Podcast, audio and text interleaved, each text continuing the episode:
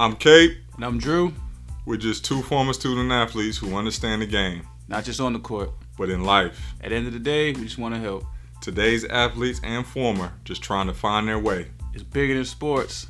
This, is the, the Cape and Drew podcast, the, the real TikTok.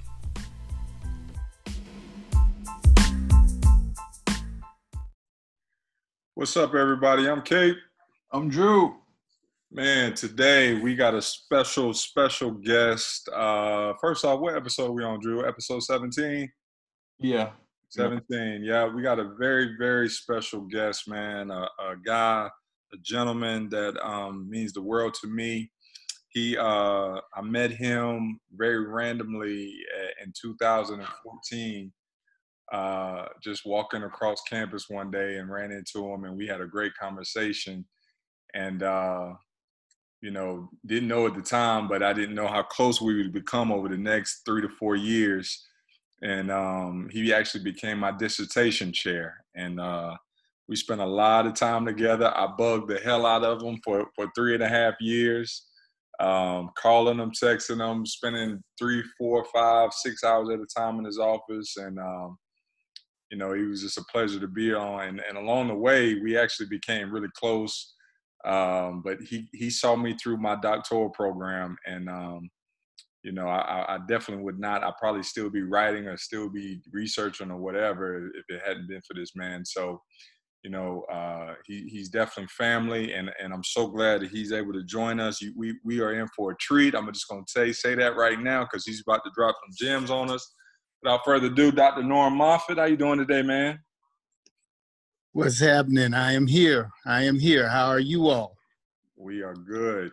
Cannot complain at all. Just uh, we appreciate you being on the show. I know, I know it's it's been a long time coming. I know we talked about this. I know my dissertation was we kind of talked about this, not necessarily a pod, but just talked about the different platforms that we could use to spread light on this much needed topic. And um, now we're here two about a year, two years later. Now now we're here. so uh, it kind of just came came into fruition. Well, you've been on. You um, I still will call you if it's okay. Um, Drew, I have not been given the opportunity to provide you with a pseudonym from an NBA player, but I think for the record, I should say you are still the Russell Westbrook of, uh, of Dr. I've ever had. I appreciate that. I think I talked about that on the earlier episode we had about you and how you gave me that name. And um, at the time, I really didn't. I mean, Russell Westbrook was great and all that, but I just didn't care for that. And, I, and then you broke it down for me, and I was like, okay, I, I rock, I rock with Russell Westbrook. He is tenacious. I rock with that. um, but, but like I said, man, we appreciate you being on the show. We're just gonna get right into it. The first thing we like to ask all our guests I mean, these are crazy times right now. And so, just overall, how are you doing? You know, health wise, you know, COVID is going on and, and just everything that's going on in the world. How, how are you doing right now? Well, I share this with you two brothers, if I can be so colloquial. Um, there are two things. Number one, I'm thankful. Number two, I'm prayerful. Number three, I'm still running.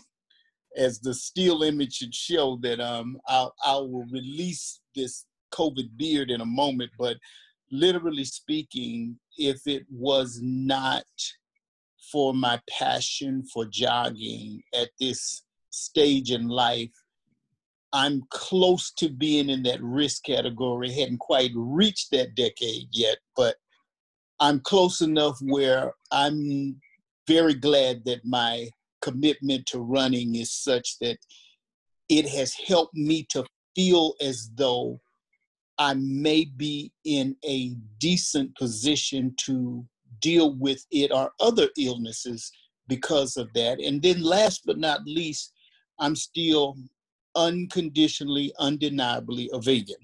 Um, and as I read about and hear about the number of cases coming out of people working in, in meat plant process, processing places, I'm even more committed to being a vegan.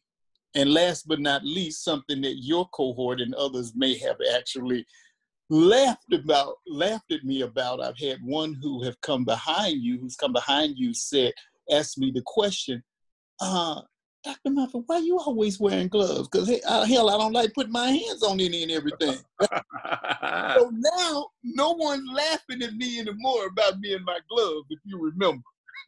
I remember that, and I was I never asked you about it, but I, hey, you know, I was I was just as picking your brain about other stuff, so yeah. that makes sense. Yeah, but that's it. Really, it's it's it's trying to remain healthy and keep a regiment that you cannot literally call for um, what can happen and how it would affect different people. If you listen to different um, experts, quote unquote, and, and broadcast. But I do know that one's compromised immunity will affect you with any type of condition. But the last thing to that point about COVID 19, um, Dr. Capel, is my last actual presence in a large crowd was the Olympic marathon weekend in Atlanta. I ran the half marathon in that large crowd.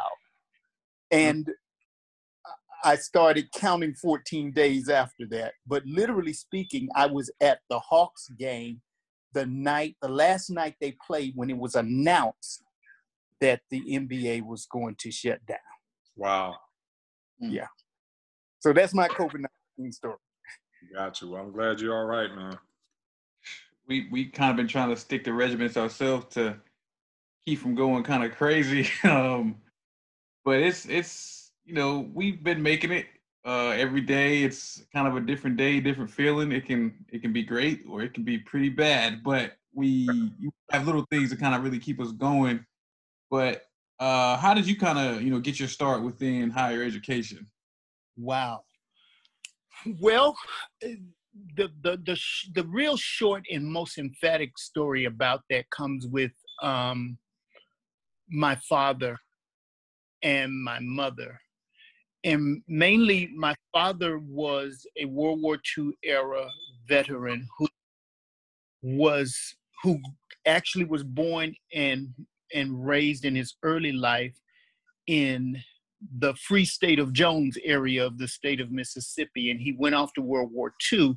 He was not able to finish high school, and he um, literally came back and was put to through what so many black men were put through in the 1940s and he took my mother and they went cross country with the green book as it was in those days.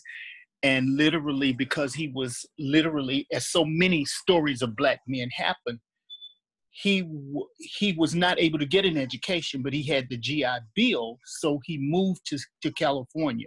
So that's why I use the term I'm a Calicipian because I'm born of Mississippi parents who was born in California. And he always had this part of him that people thought he was so wise that they thought he was really college educated. He went back and got a the, theology um, um, certi- certificate. But my the fact that my father did not get an education was the main reason why I was he was always putting books in front of me. And as a kid, people would call me some people would would call me professor. so that's literally how it began. It germinated from my father through early life of literally by the time I think I was 12, I had gone through the encyclopedia, um, World Book Encyclopedias A through Z. He put encyclopedias in front of me by the time I first started reading.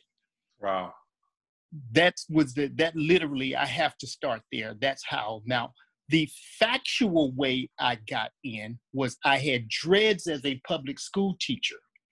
Mm. And Drew, the interesting thing about that in that day, in the particularly in the early 90s, if you had dreads, there were two stereotypes of you as a black man. You mm. you had to either be Rasta or you sold drugs. Mm-hmm. Um, so what happened was I had gotten my master's degree in school administration, and there were people who had asked me to apply for my doctoral degree because they said you would never be able to get a principalship with those dreads. Mm. That that's real. Yeah. Literally speaking, I was interviewed for a principalship as a finalist. Now, this is the literal, factual reason I finally decided to go and get the doctorate.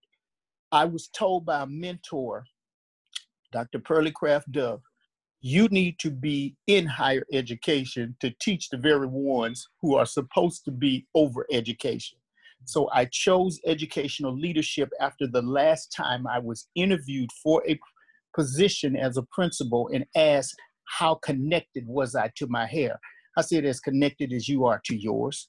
So it was on that day that I decided to apply for a doctoral program. So what started out as keeping me out of a principalship caused me to finally go back and get my doctorate. Gotcha. The rest is history. yeah, yeah and not a lot has changed uh, with the whole dreads thing you mentioned. Um, wow.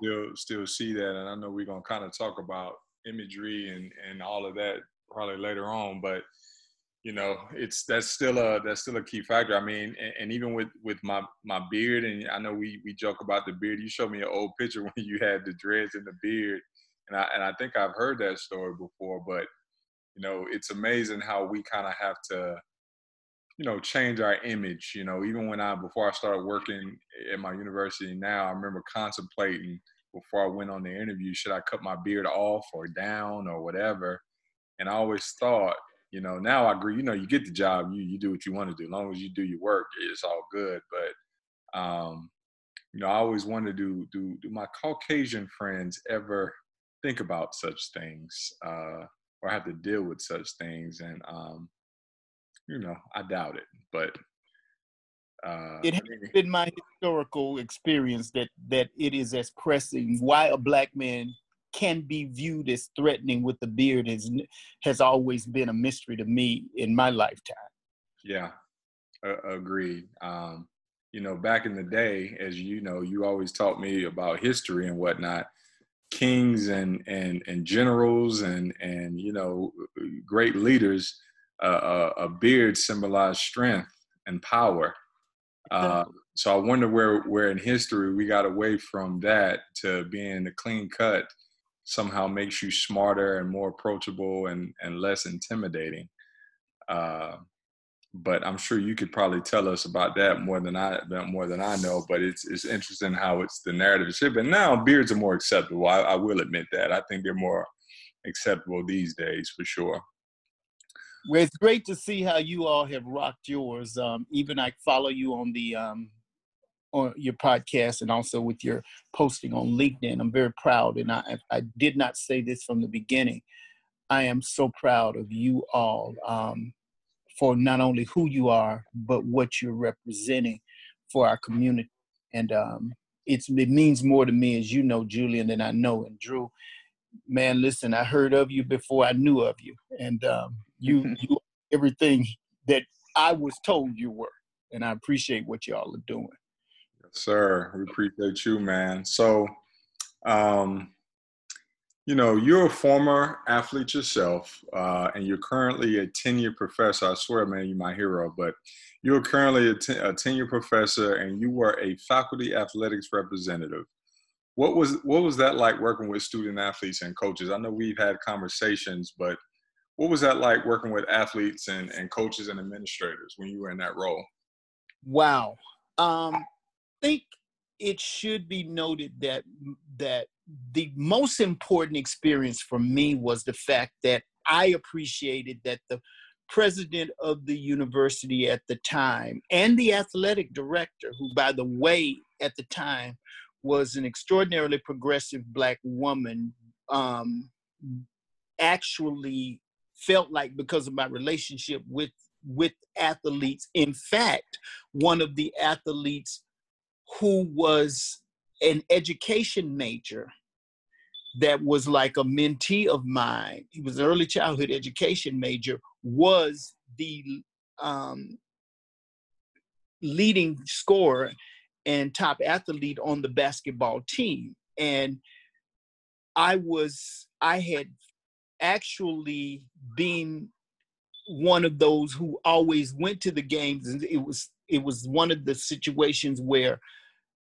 I believe that the fact that I understood athletics, had been a track athlete in high where I've been a track athlete actually at the very college where I where I worked when undergrad, the now Clark Atlanta University, to have actually been um, an athlete there, having played baseball. Baseball was probably the sport that I think I was probably the best at. And then I played adult softball, but but my passion was always running. So working with athletes and athletes know that you are athletic and I coached high school and middle school during my P12 teaching career. I never lost that passion for athletics and I think the president who in most settings has the authority in consultation with the athletic director and those around him to determine who should be the FAR and I'm very comfortable saying that I feel like their decision to ask me to serve in that role came because I authentically identified with student athletics and having lived through the experience of managing it, even though I was a teacher education major. So that working with the coaches now was the important thing to me because you know coaches, you've been coaches. I get the impression, and it may be a good one, that coaches appreciate better if you can talk their sport. And I think that's probably true of, of most most of the um, occupations in life. When you have had the experience, you can have the communication. I think when I walked into the role, most people saw me, other than maybe the um, SIAC, and I'm sure he wouldn't mind me shouting out his name, David Brown. He won the MVP um, the year that um, CAU won the SIAC championship. I was literally there then. And um, I can say without question that your question to me makes me think about the fact that being a faculty athletic representative, in my humble view, is probably one of the most important roles that a student athlete should be taught about before they even get to college. Mm. I think part of recruiting student athletes that the student athlete should know of within whatever the confines of the slave master the NCAA rules are that the excuse me for saying that but but it's you'll say it's a plantation and mm-hmm. even though even if it is trying to be more progressive right. that faculty athletic um, representative is supposed to be a faculty member and i think when that faculty member is known by student athletes as being one of them being a faculty member who can advocate with and for them and they can go to I think is powerful. I have asked athletes, how well did you know your FAR? Probably a good question to ask you all. Did you know, did you know more than ceremonially who your FAR was? No, I, I didn't even know what that was. Drew, did you know? Nah, I had no idea. I, I used to register my own classes. right. Which is interesting, Drew. I'm glad you shared that because to the point, I think the most authentic way to answer the question is to ask the question to you all as big student athletes. If if the role of the FAR, even if you look up the literal definition of how what the responsibilities of a FAR is, one of the things that I think should not be taken for granted is that a FAR at his or her best, in my view, he knows what the rules of the plantation are but he or she should be someone who literally cares about the student athlete and the student athlete's enormous responsibility being both student and athlete. And that's why I don't think it should be a political position. I think it should be a position that, that a president, where I thought I had a visionary president in Dr. Carlton Brown at that time, who I believe saw in me as well as the um, as well as the athletic director, that I was pro I was pro athlete as a professor, and I was pro athlete having formerly um, being one. So that's the experience. I just think that students, in my view, need to truly be educated on what a FAR's role and responsibility is.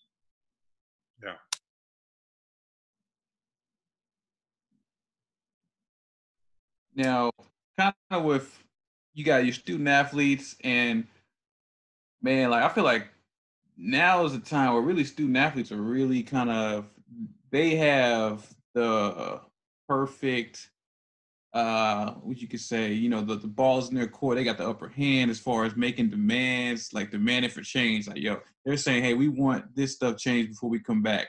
And i was talking to my wife earlier that she was like you know why don't you know the nba just say they're not you know come back unless that that does change i was like well no no no they're gonna lose money. But the college right. they Thank can actually they can change some stuff. And Thank so just from the beginning of it all how did you kind of you know what your initial thoughts when you saw like the george floyd and everything that kind of followed worldwide? Like how did that kind of like impact you? What your initial thoughts? Well being a black man born the 1960s and having parents who were older world war ii era I'm, i was a late child by by those standards um you, you know i i had the stories of family members who left the South going west, north, and northeast just so they would not get lynched. So the very first image, brother, that I had, I saw an image that I sent you all. And if you were to put, I think to capture it, I saw the image of the pictures of white people at the foot of the tree mm. watching black men being lynched and celebrating or quietly observing it as though it was a picture show.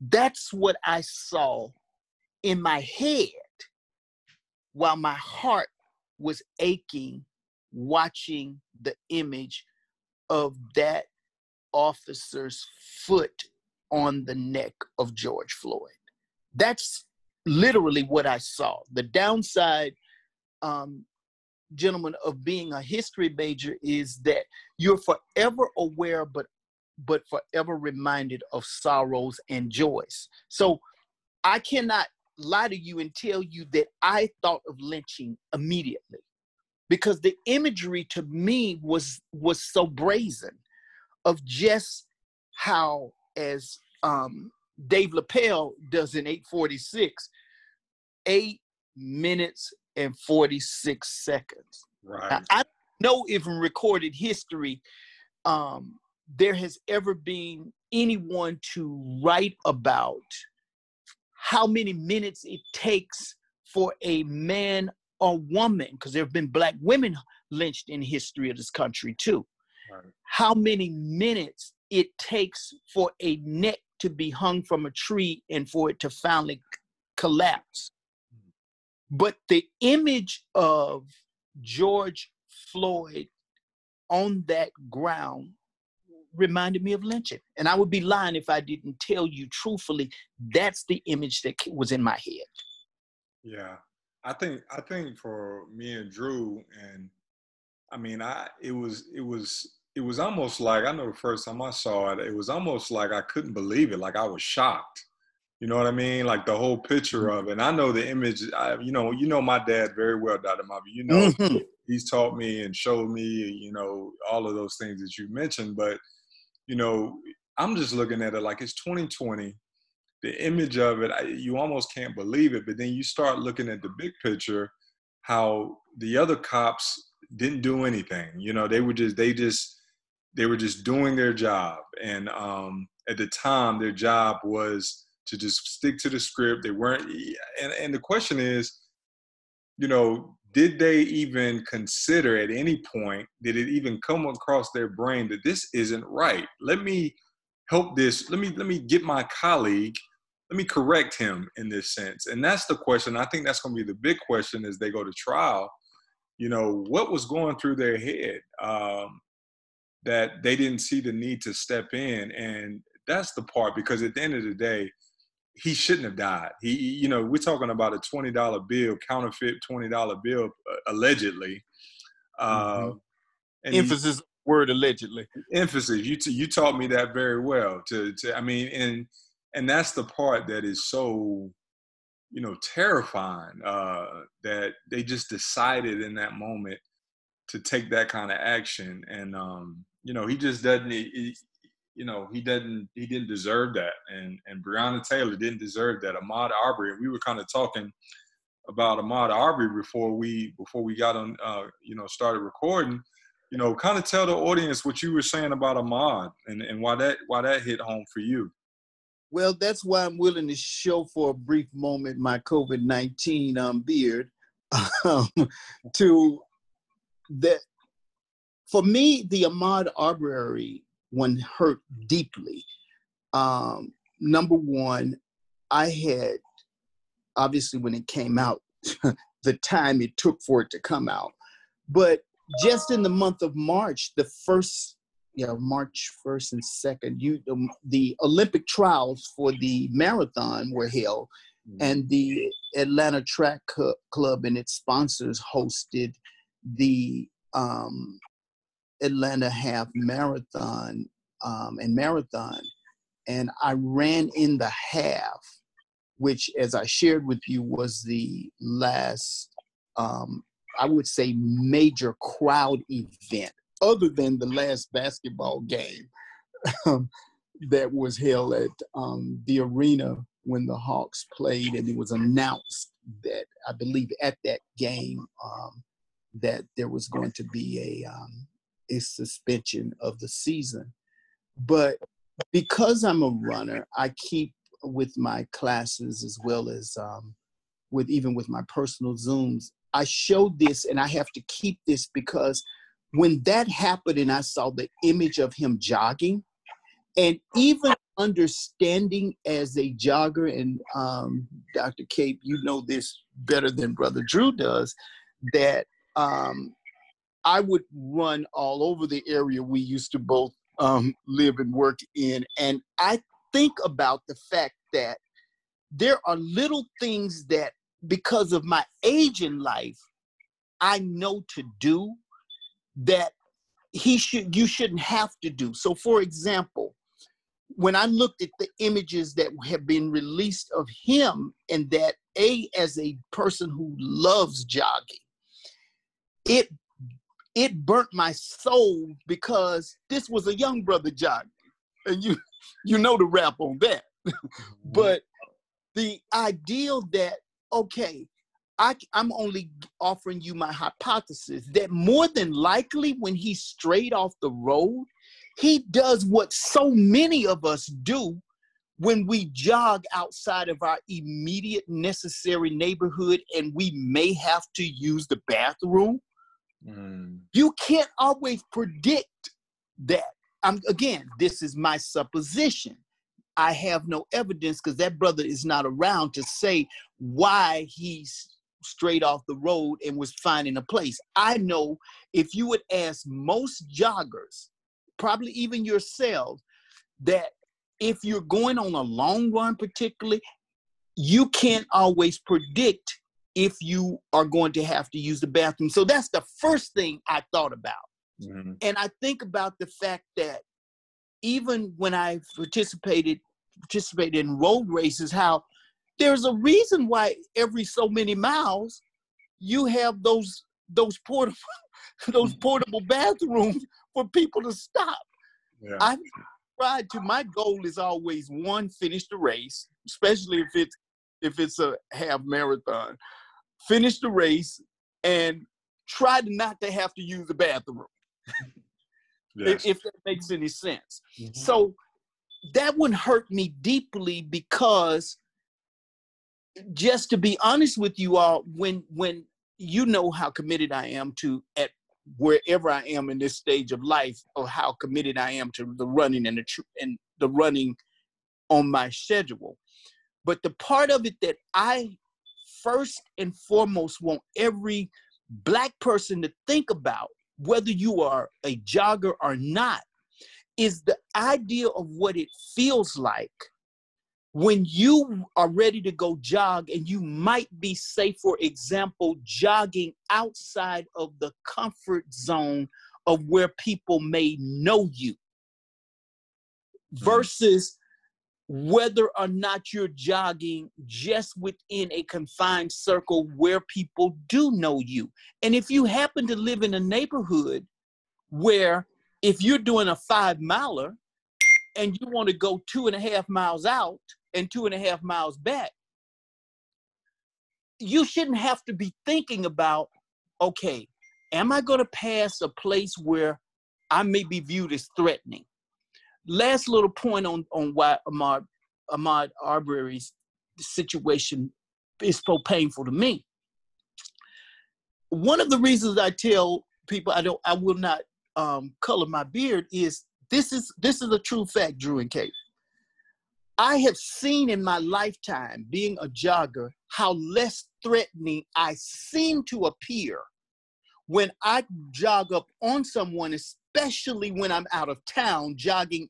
I'm at a at a conference or something, and I'm jogging at a hotel, and I come out and I ask, "Where's a safe place to jog? I want to get this many miles in," and I come up on someone and especially if it is a white person and they see me, I A, make sure I have on jogging clothes that authentically look like jogging clothes.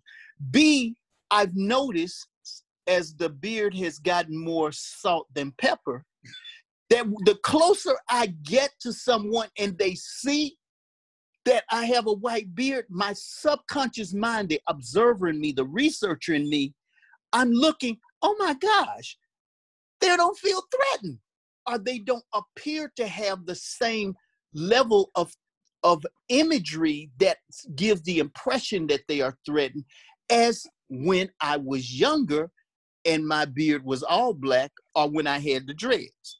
Mm. I have seen that in my lifetime.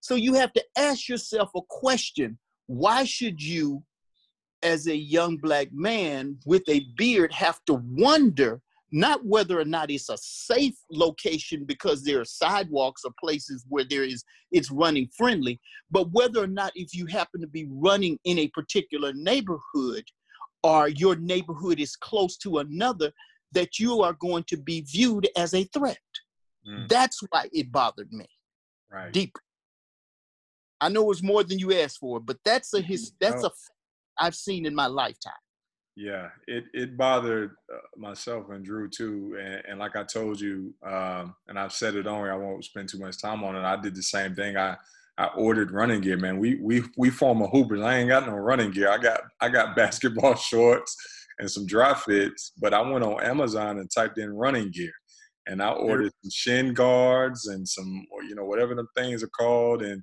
some little shorts. You know, I started thinking about you, how you had like the fanny pack on sometimes. So, oh, yeah. Uh, so I ordered one of those and got the hat and all of that, man, because my beard don't got no salt in it right now. So yeah. I got a, I got a, I got a couple more years before that, or maybe, maybe not. But you know, I just, you know, better safe than sorry, because at the end of the day, we, we just all trying to get back home, man. That's that's yes. all we're trying to do. Yeah. And so. brothers, make sure you have an app. Um, I'm pretty sure you do, as we mentioned off the um, recorded episode. Mm-hmm. But I particularly am suggesting that you very much consider making sure you have an app that has the tracking. Remember how yep. when I used to run at night, I would you would track me. um, you'd have to tell Drew about the, the neighborhood I would run. I'd be worried, man. I you was running off the Merck.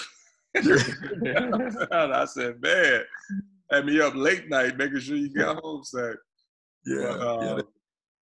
but uh, yeah, man. So you know, I, I know we kind of talked over the past couple weeks that you were that you really wanted to drop some knowledge about some good things and specifically some suggestions you may have for athletes who continue to be the forefront of the social justice movement. Obviously, you see you know, athletes coming out and using their platforms and social media and, and their voices just to, you know, promote change. And, and, the person that sticks out to me the most is former student, athlete, former athlete, uh, Stephen Jackson.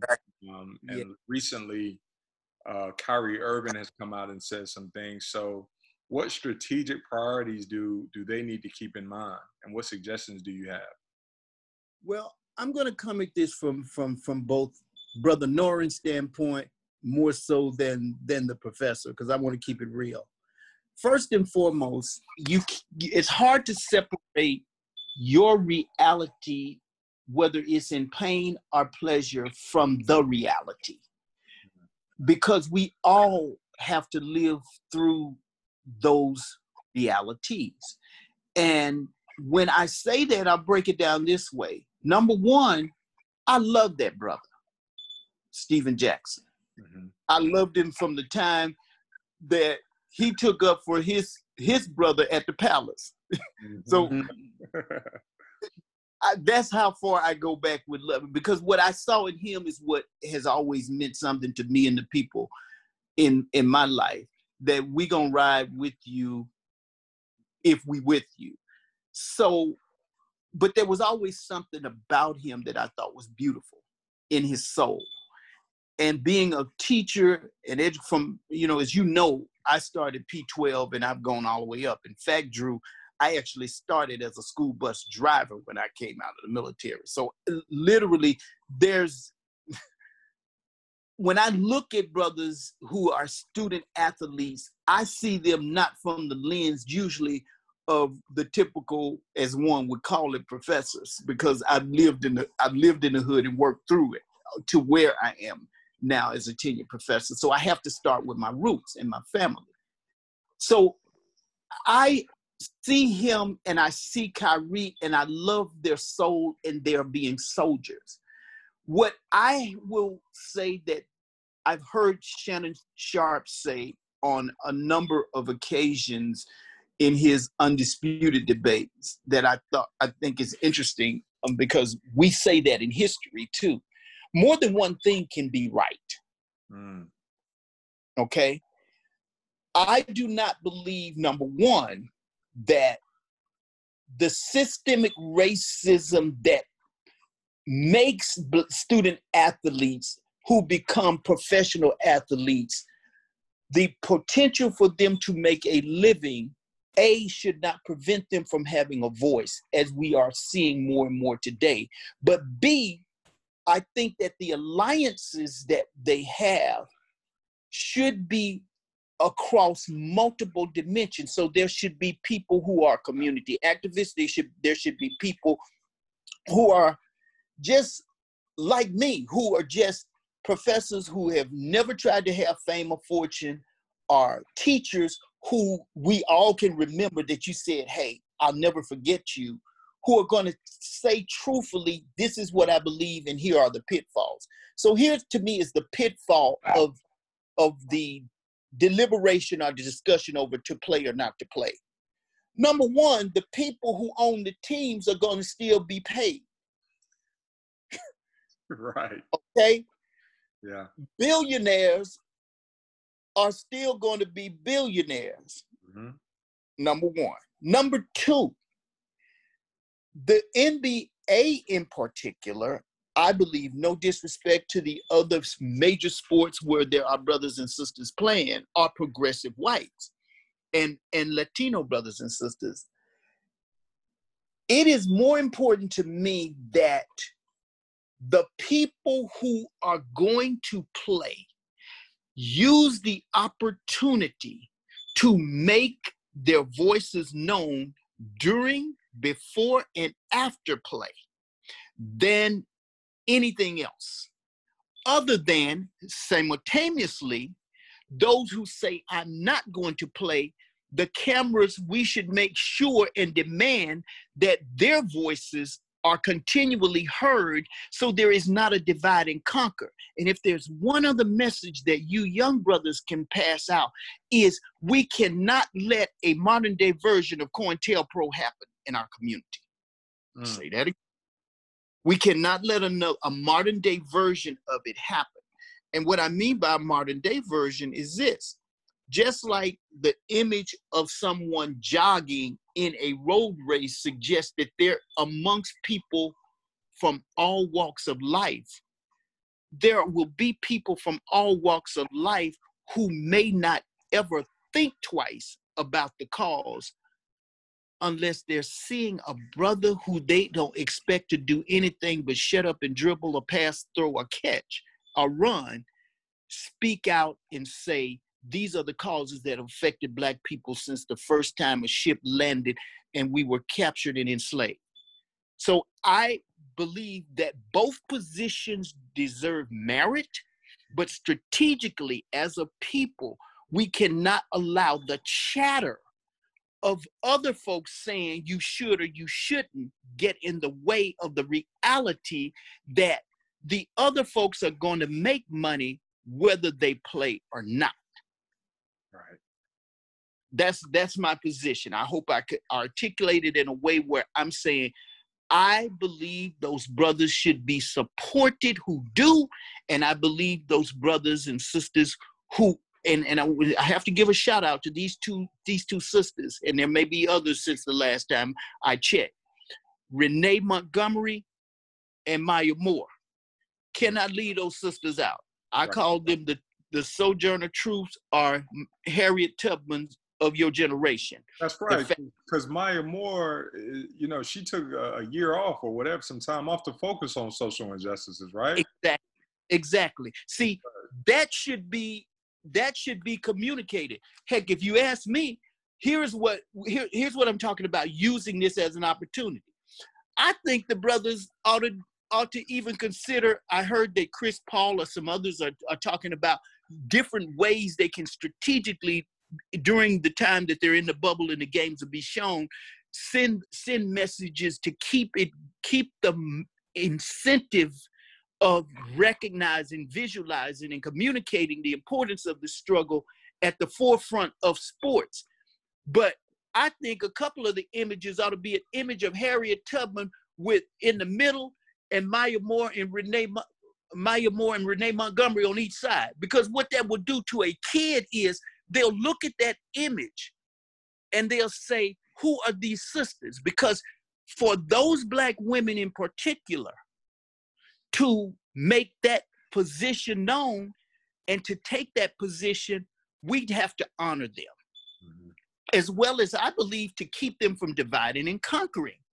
Those who are opposed to real systematic change and oppression, the most important strategic priority I believe that we should make sure of is that the divide and conquer, we don't even entertain the debate whether you should or you shouldn't. It should be because you are and because you aren't, what are you going to do? Mm. So you change the narrative, you know, just like your dissertation.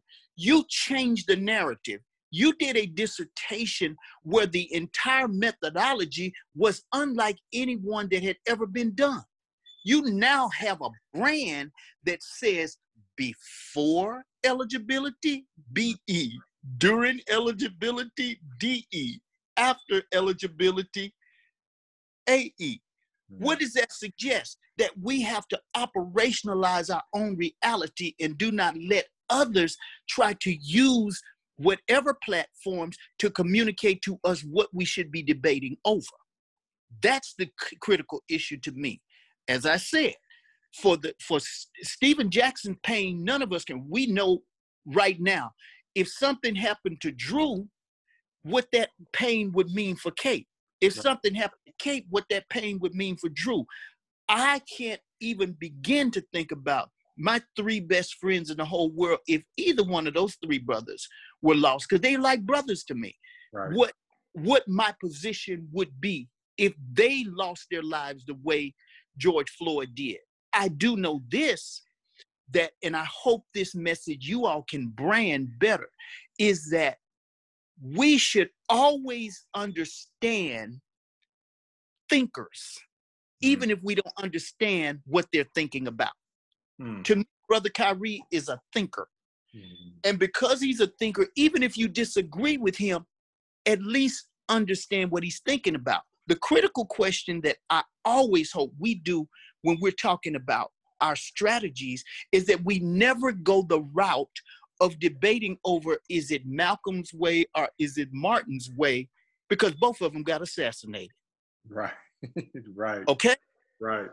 Let's let's let's just let's be real with it. Yeah. Martin was assassinated in 68. Malcolm was assassinated in 65. regardless of what anyone comes along and say about, well, you should the strategy of one over the strategy of the other, right. you kill both of them. Kill both of them. That's right. That's right. Yep. The results were the same.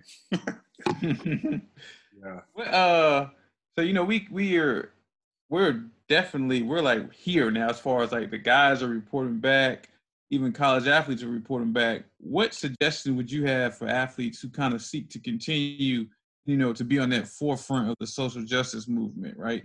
You know, what what strategic priorities do they need to kind of keep in mind as you know they're they want to kind of make that stand, but at the same time, you know, you could you could blink at somebody right now and catch the virus. so it's kind of like, what would you what do you do?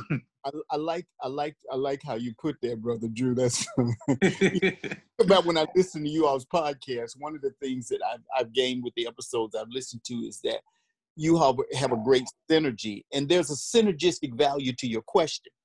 Primarily, the synergy needed to keep the cause going is about making sure you authentically are aware constantly that if you are a student athlete returning to campus, one, you are locked in to the fact that you're more than an athlete. you already know you're more than a student. And only those of us, and particularly those of you who are on scholarship, understand just what that means. However, strategy number one, I believe, ought to be a voter registration day where all of the student athletes show the evidence to everyone of their being registered. Number two, not just registered to vote, but a registered independent. Now, I'm going on record saying that to me, that's the strategy that I do not believe, and I know there may be flack from this, but I'm being honest with you. I do not believe as we move into this next era that your generation in particular should be owned by either political party. Because let's be realistic. You vote however you choose, but I hope it's by the platform presented by whoever is running. Because at the end of the day, there may be those who become active in one party or the other, but I fundamentally be strategically one of the advantages of your generation should be that the political party's system does not own you or know how you're going to vote, which means they have to authentically come with a platform before you that you can check off on, that you know what your aspirations are, you know what's going to face you in the next several years. So, what is the platform that you have now and in the future? We know what you both have done in the past. So, so that's number one.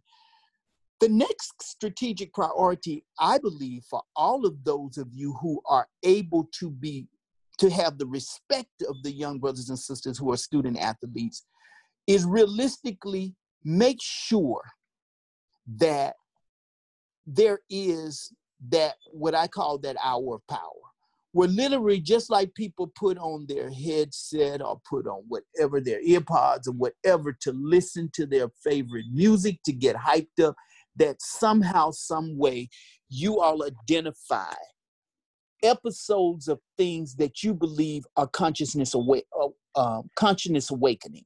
For example, one of the shows that I find to be very compelling that maybe a lot of young athletes, because they may or may not have cable or may not have access, should literally tune into is the is all the smoke with Matt Barnes Matt Barnes and Stephen Jackson. Yeah. It's it's an amazing piece. Absolutely. I believe another one is truly the shop. I think that there should be an appeal to both of those brothers, uh, both, both of the producers or their their communication contact to say, hey, look, we want to have the list of these episodes available.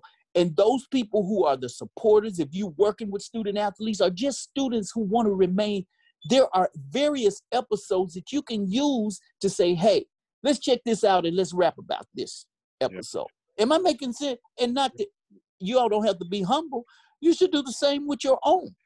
Yeah. Because part of you know those who coming behind you better than I. I had this conversation with my son.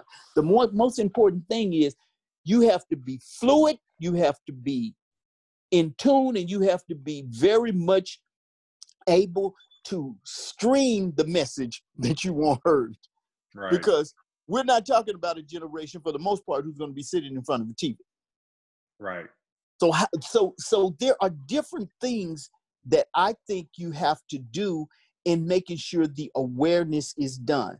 But the last part of it is something that maybe it might be a little old school, but I don't think that anybody in our community should go in their uh, young adult lifehood without reading The Miseducation of the Negro by Carter G. Woodson. Hmm. It should be it should be a part of the required reading as you enter into adulthood as nursery rhymes were often put in our put in front of us as kids. Yeah. Because as you grow older, we should hopefully not say that I can read the miseducation of the Negro today, which was which was put out in 1933 approximately, and there are still truths in it. Is that is that making sense? Absolutely. And absolutely, without question, the last and most significant thing that I hope you all in your generational zeal and your brilliance will be able to do is to constantly have PSAs that deliver short messages where you take a list of folks that you respect to say, boom, here's a topic statement. Give me two, give me two minutes, or give me one minute just like they have PSAs on TV about everything, including remember how as you as you all grew up, the movement against smoking and mm. its effect of cancer, you all grew up with that right in your group. Think about it. How that PSA, now I'm not suggesting it did or did not impact whether you made the choice, but right. I ask you all, how did it impact your thinking about smoking, even if you had parents or family members who were smokers? How did it impact you? I'm asking. I, I never picked up a cigarette, and I'll tell you what's even crazier is do you remember Dare? Yes, indeed. I remember back in elementary, people. You remember Drew? They had the Dare T-shirts on everywhere. Man, had to. I had the, you had the Dare T-shirts, but I'm gonna go a little deeper for y'all, man. I used to see homemade hot plates in my house, and so I was like, yeah, I don't want no parts of that.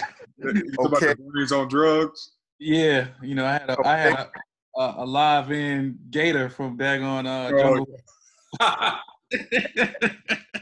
ain't I ain't want to go down that road at all. I, I do understand, my brother, and and believe you me that that that there is the point. So when you have when you have a living PSA about do's and not, it it has it, it has a sub subconscious impact on where how you move. Do you think that the, the the powers that be that that come up with advertisements don't understand the immediate and longitudinal impact of how you package an image? I'll give you a most recent. The other night, the BET Awards were on. Mm-hmm. Um, and they had it via Zoom. I was broadcasting, I believe it was through CBS. Mm-hmm. But what what was so powerful to me, I don't know if they considered it a commercial or a PSA, but what was very powerful to me, if you go back and you look at it, P&G, I believe is Procter and Gamble, they had some powerful little skits or PSAs about having the talk and about systematically doing away with stereotypes one of them in particular, if you can go and get it, it really faced how this black man, I think he had a hoodie on, he was with this little boy, and how he was being looked at in the streets or whatever. And finally, they showed where it turns out they they went to the courtroom in the in the clip, and he was a judge. Yeah, I seen that. We they showed that in this training I was in. Yep. Okay, that's what I'm talking about. Yeah. If a major corporation could take the time, even if they were a sponsor or whatever is the official term, for the programming of that particular BET award. If that can be done in this environment where social consciousness is allowable per se, uh, sh- a shout out in all respect to Colin Kaepernick. Um, you can't tell me that we cannot do that strategically every day on every college campus for not only our people but for for the whites the asians latinos and others who say they stand with us for the eradication of systematic oppression. Right. That that's what i believe needs to happen. Yeah. It doesn't have to be a lecture or a conversation like we're having. Clips that literally speaking with the streaming that the generation does now why can't there be more more pieces like that right.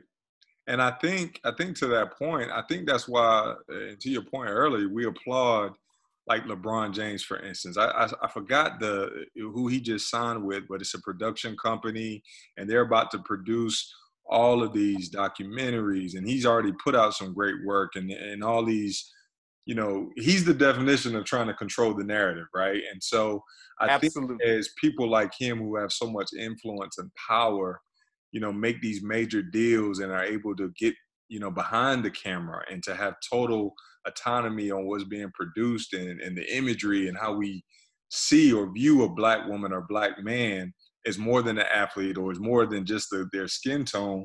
I think that's the point. And i mean social media streaming that's where this generation is. And they're not going to spend a lot of time reading. They're not going to spend a lot of time watching tv like you said but if you can get something into a, a, a three to six minute clip and make it impactful I, I, think i think that's just the way to go and, and infusing all of that into some curriculum or educational you know outreach um, is definitely the way to go well, to your point, um, Dr. Capel, and and and I, I Dr. Drew, I, I want you to know that um, what you're doing is a part of that narrative, and and I, I I have to make sure that I reinstate that what you're doing is so important. I follow you. I'm a fan of your show, and I'm honored to, that you um, have allowed me an opportunity to come out of my self-imposed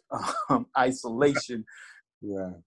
This is the first time I've spoken publicly outside of my my my doctoral students about any of these things in my family, because a lot of times when everybody is chattering, very few people are listening, mm-hmm. and we need the voices out there. But since you mentioned, as you know, you know, I don't know if you know Drew, y'all know how much I love that brother, um, LeBron, and it it's I love what he represents and I've said before and I'll say it again. If he never picks up another basketball in his life, I will give him the Jim Brown and hmm. um, Muhammad Ali Award of, okay. of um, athletic consciousness.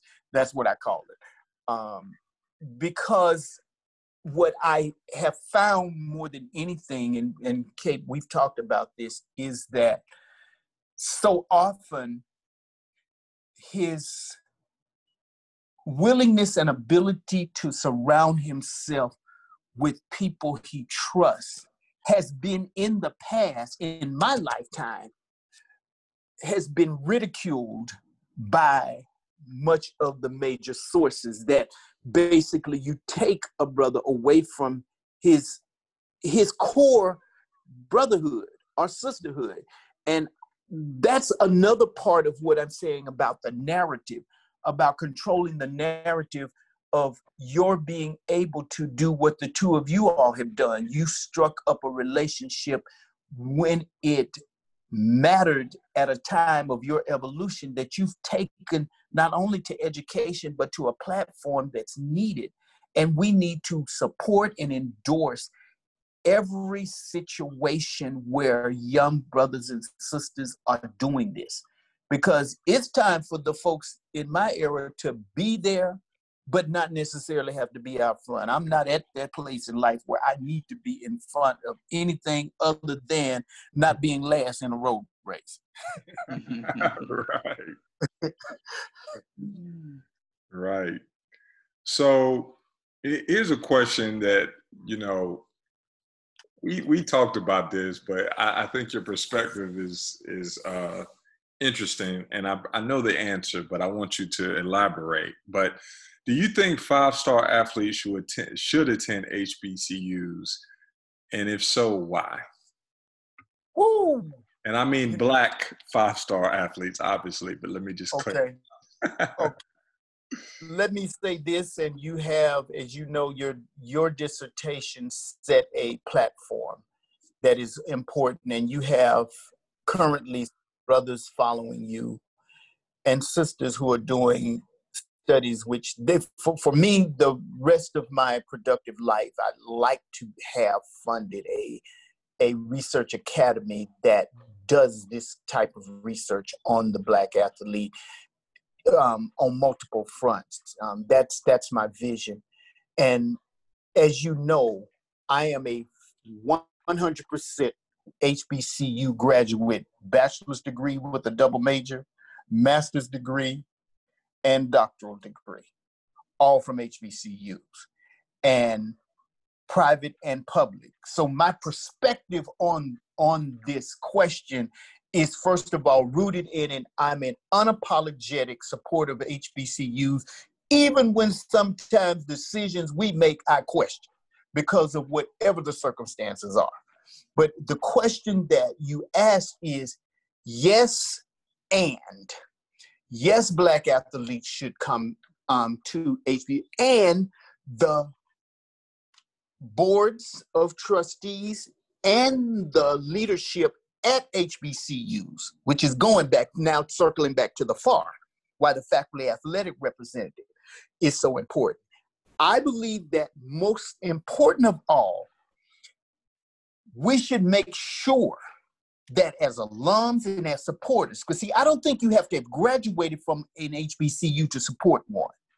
Mm-hmm. I do believe that the support of the five star athlete coming to HBCUs will change the narrative of even how the NCAA will behave. Mm. If we make sure we behave when the athletes get there and those athletes are able to compete on the platform, particularly as we look at the NCAA tournament in particular. I was rooting, I root for Central A&T Central when they're when they're playing in any other of the HBCUs from the conferences that produce um, a a bid or get a bid. But I've always found that you know I've always said is it a conspiracy that that when the HBCU gets a bid is 16. that, that, that, that's that's a quasi joke, but I do go. Mm. Anyway, the the question of of yes and the and has to be, in my view, an understanding of what is the athlete expects that he or she will accomplish through the sport, what he or she will be getting in support systems as a result of going into the sport.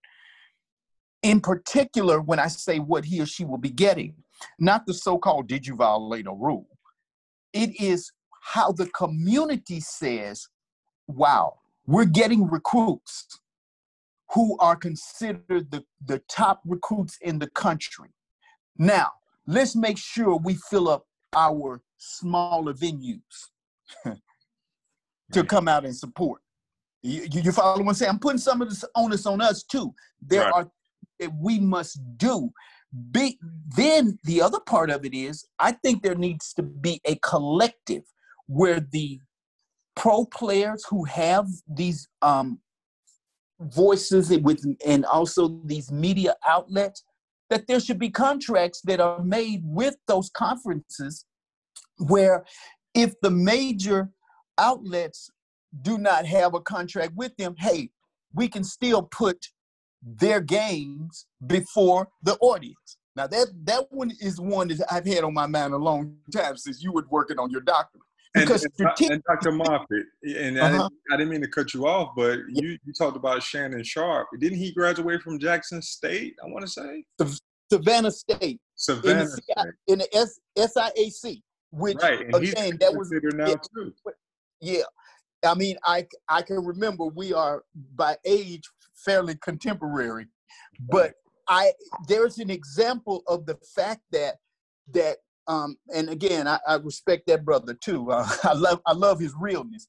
Right. And the the reality of that point is we have got to be willing, especially you young brothers who have been in PWI. See, this is what people want us to believe that just because you went to a PWI, you can't support an HBCU. That's bullshit. Right. Look, one of the most powerful images I have seen was Chris Paul wearing an HBCU t-shirt when they had remember when ESPN ran the little thing where they played horse? Yeah. Uh, yeah. Uh, that's another a shout out to that brother too. Right. Uh, I was I I just I said, oh my gosh, this brother had on a T-shirt when he was on on camera. That to me, the image of an having an HBCU on his just having the term HBCU on the shirt that speaks volumes. Right.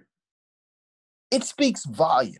Yeah, and I and I'll say this too you know, I, I, you you read about players like and, and, you know Draymond Green. I love what he oh, does. Oh yeah. He does. Oh, yeah. Carmelo, one of my favorite just people of all time, NBA guys. But you know, you hear about them donating or building things at their alma maters, which is great. Like like there's a mm-hmm. Carmelo uh, Anthony uh, Center or whatever at Syracuse, and Draymond Green I think just rebuilt or did something where they got a new waiver, whatever the facility was.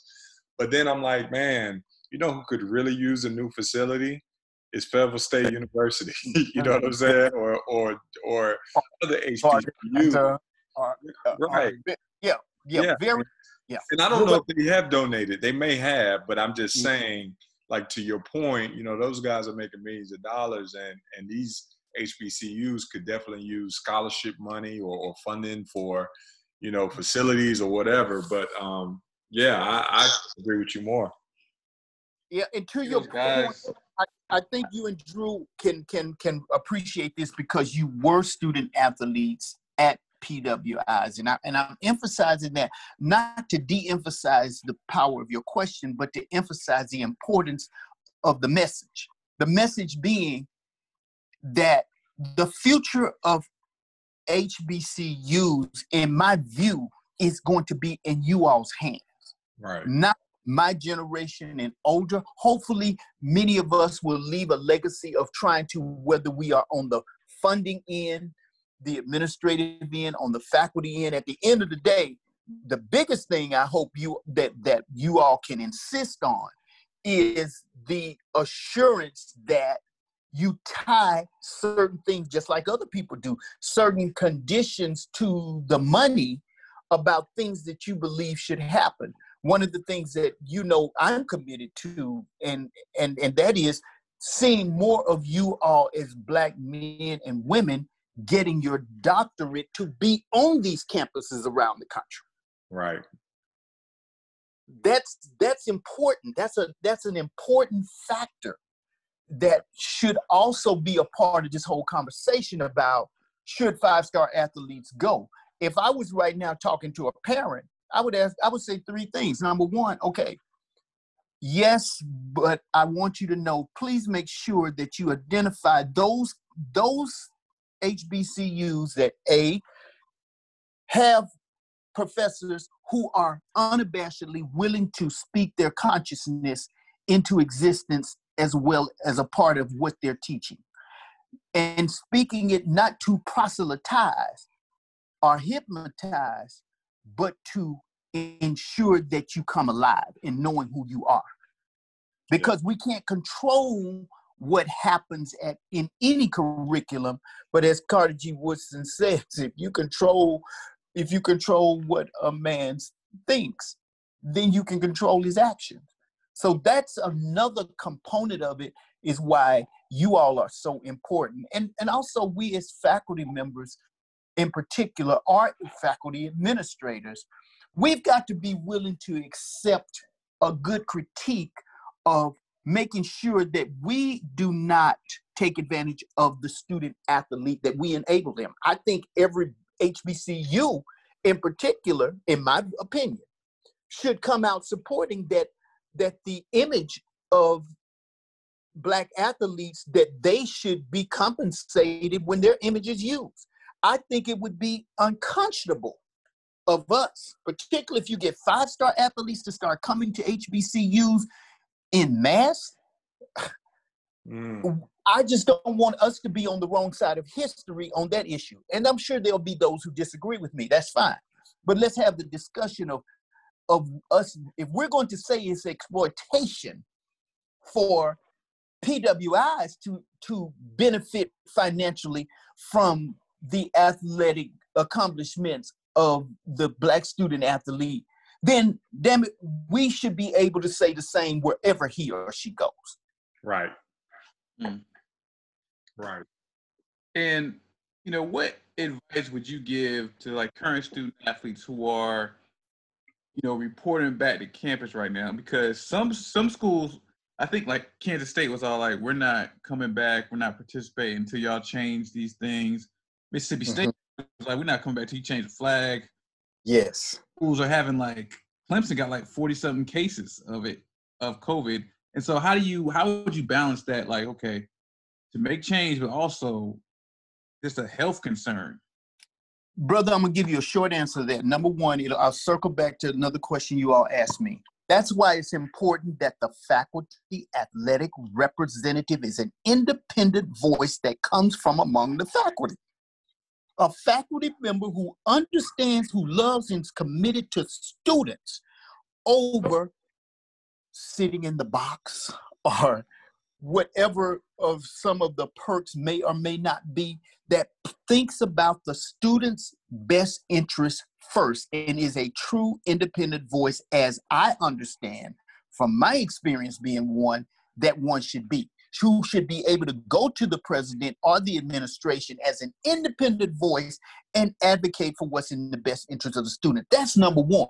Because at the end of the day, if you have a FAR that is even able to disagree whether it's behind closed doors or not, but to con- be the conscious of the student athlete, there is an advocate that should not be messed with.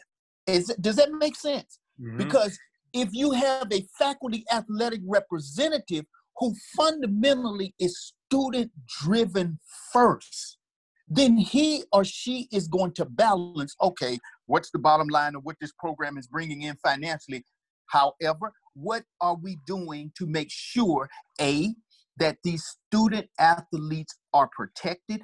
B, this whole notion, I don't know where this case is going to go, but we need to watch are these student athletes being asked to sign some type of waiver indicating that if they get sick or if they die they can their, their families cannot bring action against administration etc i have some real issues. I am not up on the latest facts on it but to your point and to your question those are some of the things that we need to collectively make a part of our strategy in this movement because there are enough of, of our people in our community and even our professional athletes who've spoken out against the NCAA's certain certain way of handling things. And Jalen Rose, I got to give him a shout out, and all those brothers, conscious brothers and sisters who, in this time, I have not been able to stay. It's not because I don't watch you and applaud you, but I can't think of everyone. But Jalen Rose is one who I feel has been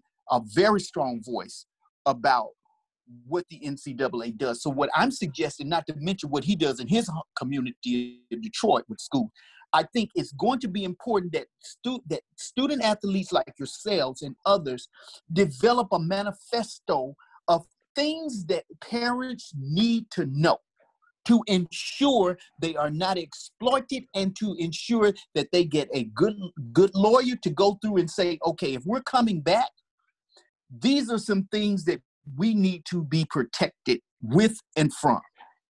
That's that's my position because I don't want to be hypocritical and say that I believe there is a position that one could take for saying yes play and yes don't play but let's look at your mississippi case having having parents from that state may they rest in peace do you believe that that emblem for that flag would have been voted out of if there was not a economic incentive to do away with that racist symbol i I would suggest I don't believe it would have because if not, why would why hasn't it been done before?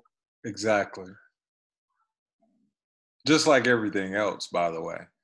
You know, it's almost like all this action is being taken and it's beautiful to see, but it's almost like if we had the power, if you had the power all this time, why didn't you do all of this before? Why did it take a man dying? Why did it take or a man being murdered at the hands of police or in protests and burning buildings and rioting for this to happen when we've been asking for all of this for decades um, and it's it, it's all boils down to money because just like the mississippi uh, situation i think it was the quarterback that came out and just said that if this doesn't change it's going to be a problem and and he one meant transferred one of them transferred mm-hmm. he like he didn't want to be associated with it wonderful See what I'm Wonderful. saying? Wonderful. It- and, and again, we need to make sure that those voices, we don't have to wait anymore in you all's generation to write write books about those folks. We need to do. Remember what I said. Part of the strategy that I wanted to put out there. We need to be co- constructed our own little PSAs. Yeah. Those PSAs. What you're saying now, brother Drew, the brother who was the quarterback at blank transferred to blank. Here is who he is. You you see what I'm saying? We've got to do a better job of shouting out those warriors Right. who make the sacrifice of being as LeBron and his and his brothers and sisters around him are talking about being more than an athlete. We need to make sure that we do a shout out for the young brothers and sisters who are playing, who are who want to play golf to know what Stephen Curry did in contributing money. I believe it was to Howard University to support their golf team. Yeah. You, you understand? There are things that we need to do to celebrate. We need to develop a, a whole cadre of PSAs.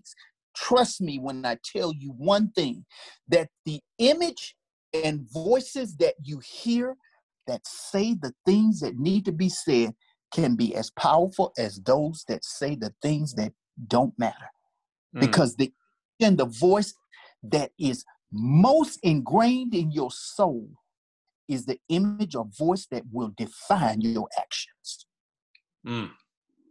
That's tough. And, you know, you, know, you texted me something, and, and we're to get out of here. We're to close up soon. But you texted me something the other day about how being on the pod with with us um, and just the fact that we're three black men in higher education that just so happen to be former student athletes but we all have important essential roles on college campuses to this date is is powerful in the sense of you know us being able to have a, a conversation about what's going on and, and sharing our stories and our truths on a platform where we don't know who's listening right and even when me and drew have have visited other college campuses and and the way student athletes kind of you know spend extra time after we speak to them and and, and Wow. talk to us and just chop it up with us I, me and Drew always say we know we we we know we connected if that happens, and it's always and it Yeah. always happens. You know, it, it Yeah. never seems to fail. Is that student Yes. athletes come up to us and talk to us and just chop it up and laugh because you know at these the PWR the university they're at they don't see black people or black men in you know in in situations or or uh you know jobs or careers that they they can't they not even they've never even thought about it. and so to see that Right. walking talking breathing connecting gives them mm-hmm. some type of inspiration or motivation because i'm gonna be honest me and drew never I, I never saw that outside of my professors and outside of you know a couple people i never the mm-hmm. only only black people that i saw that weren't in my family, or like I said, professors were, you know, athletes that that I connected with. And me and him are like, man, I wish, and this is not to brag on us, like, man, I wish I would have saw Drew when I was 18 to 22 years old. It would have changed right. my perspective on what I what I could have become. You know what I mean? So, um, you know, I I appreciate you so much, man, being on the show. I appreciate everything you've meant to me for the past six years, five years, and um, how we stay connected. I, I, know I'm in a different state now, different town, and you know, I, I I know we spent a lot of time together. And like I said before, you helped me me get over the hump, man. And um, I am for, forever in debt for that. But I, I just want to say, you've always from day one been solid and and been truthful with me, and um, you know I I just appreciate it. Your family, man, and you know Narced and and your family is is our family, and um, I can't thank you enough, man, for everything you've done.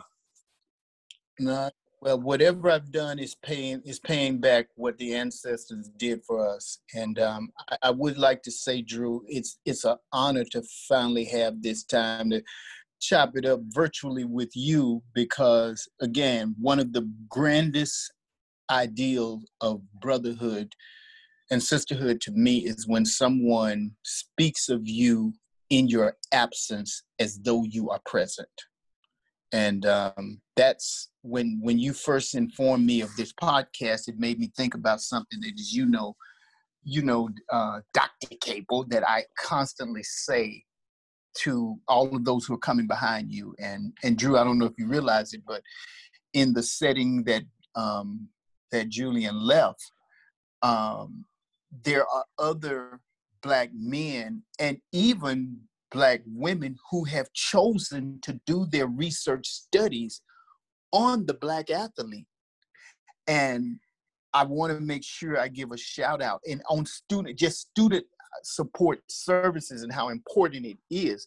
And in particular, being entrepreneurs with their chosen professional craft. And I want you all to please don't make the mistake that I made. And this is something going back to what I say to Narced and even to Nura.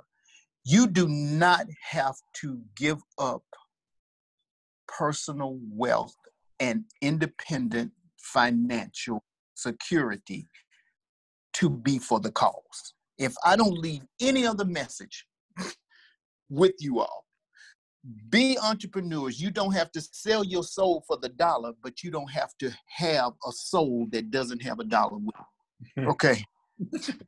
I, I want to be real about that.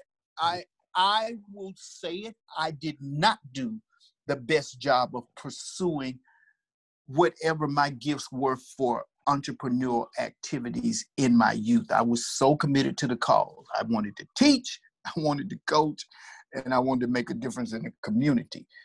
But I am saying to you all that this platform you have don't be afraid or ashamed to reach out, getting sponsors to pay you for this service. Mm. I'm saying this to you all and don't apologize for it because I know this. You are uncorruptible. And when you're uncorruptible, you can do business and still hold your head up and never have to look back.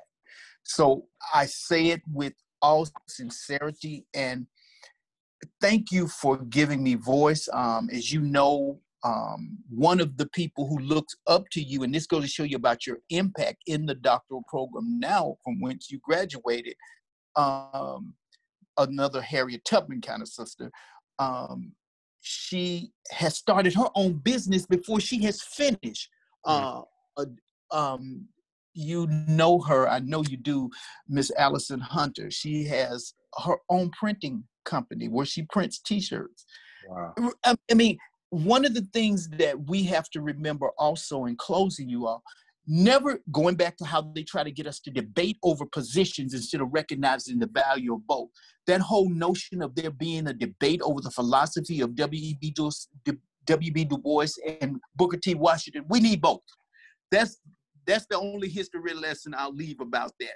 We need both perspectives that we need to be able to do something with our mind and be able to do something with our hands or with the technology most importantly, we need to be able to recognize that we form alliances just like everyone else to engage in, in legitimate commerce to support the opportunity to hire people from our communities and give the light of hope to those who come after you. So please know that be better than I ever was because I believe you have the capacity to change the world as you're doing now. Man, I appreciate that, man. And um, you know, like I said, man, you mean the world to me, and uh, I love you. And thanks for being on the show. Please, please tell your family I say hello, and I, I will do the same. I'll make sure I, I'll, I'll send pops the direct link to this one, so so he can check it out. Um, but uh, tell pops go easy on me. Tell brother Mitch go easy on me. I I, I promise you I would be me. Now, hey, hey, and I appreciate it. And look, last thing I'm gonna say is that Drew, we got to add Dr. Moffitt to the Nike Run chat to the to the Nike Run challenge. we're gonna we're gonna add you. I'm, I'm, gonna send you a link here in a minute. Okay, now so y'all let so y'all starting a July uh, a July challenge. Yeah, yeah, we we gonna we gonna do a 65 mile one, but you know, go go for what you know, man. Don't don't hurt us too bad. Drew, off the off, we won't do it on the pod, but um, if, make sure you ask him when you, when you all shut this down about um our little our little one mile run on campus one day. Oh, yeah, I, will I'll make sure to let Drew know, man. But uh, you take care of yourself, and we'll be in touch, man. I love you, brothers. Continue right, progress. Thanks, man. All right. All right. Later.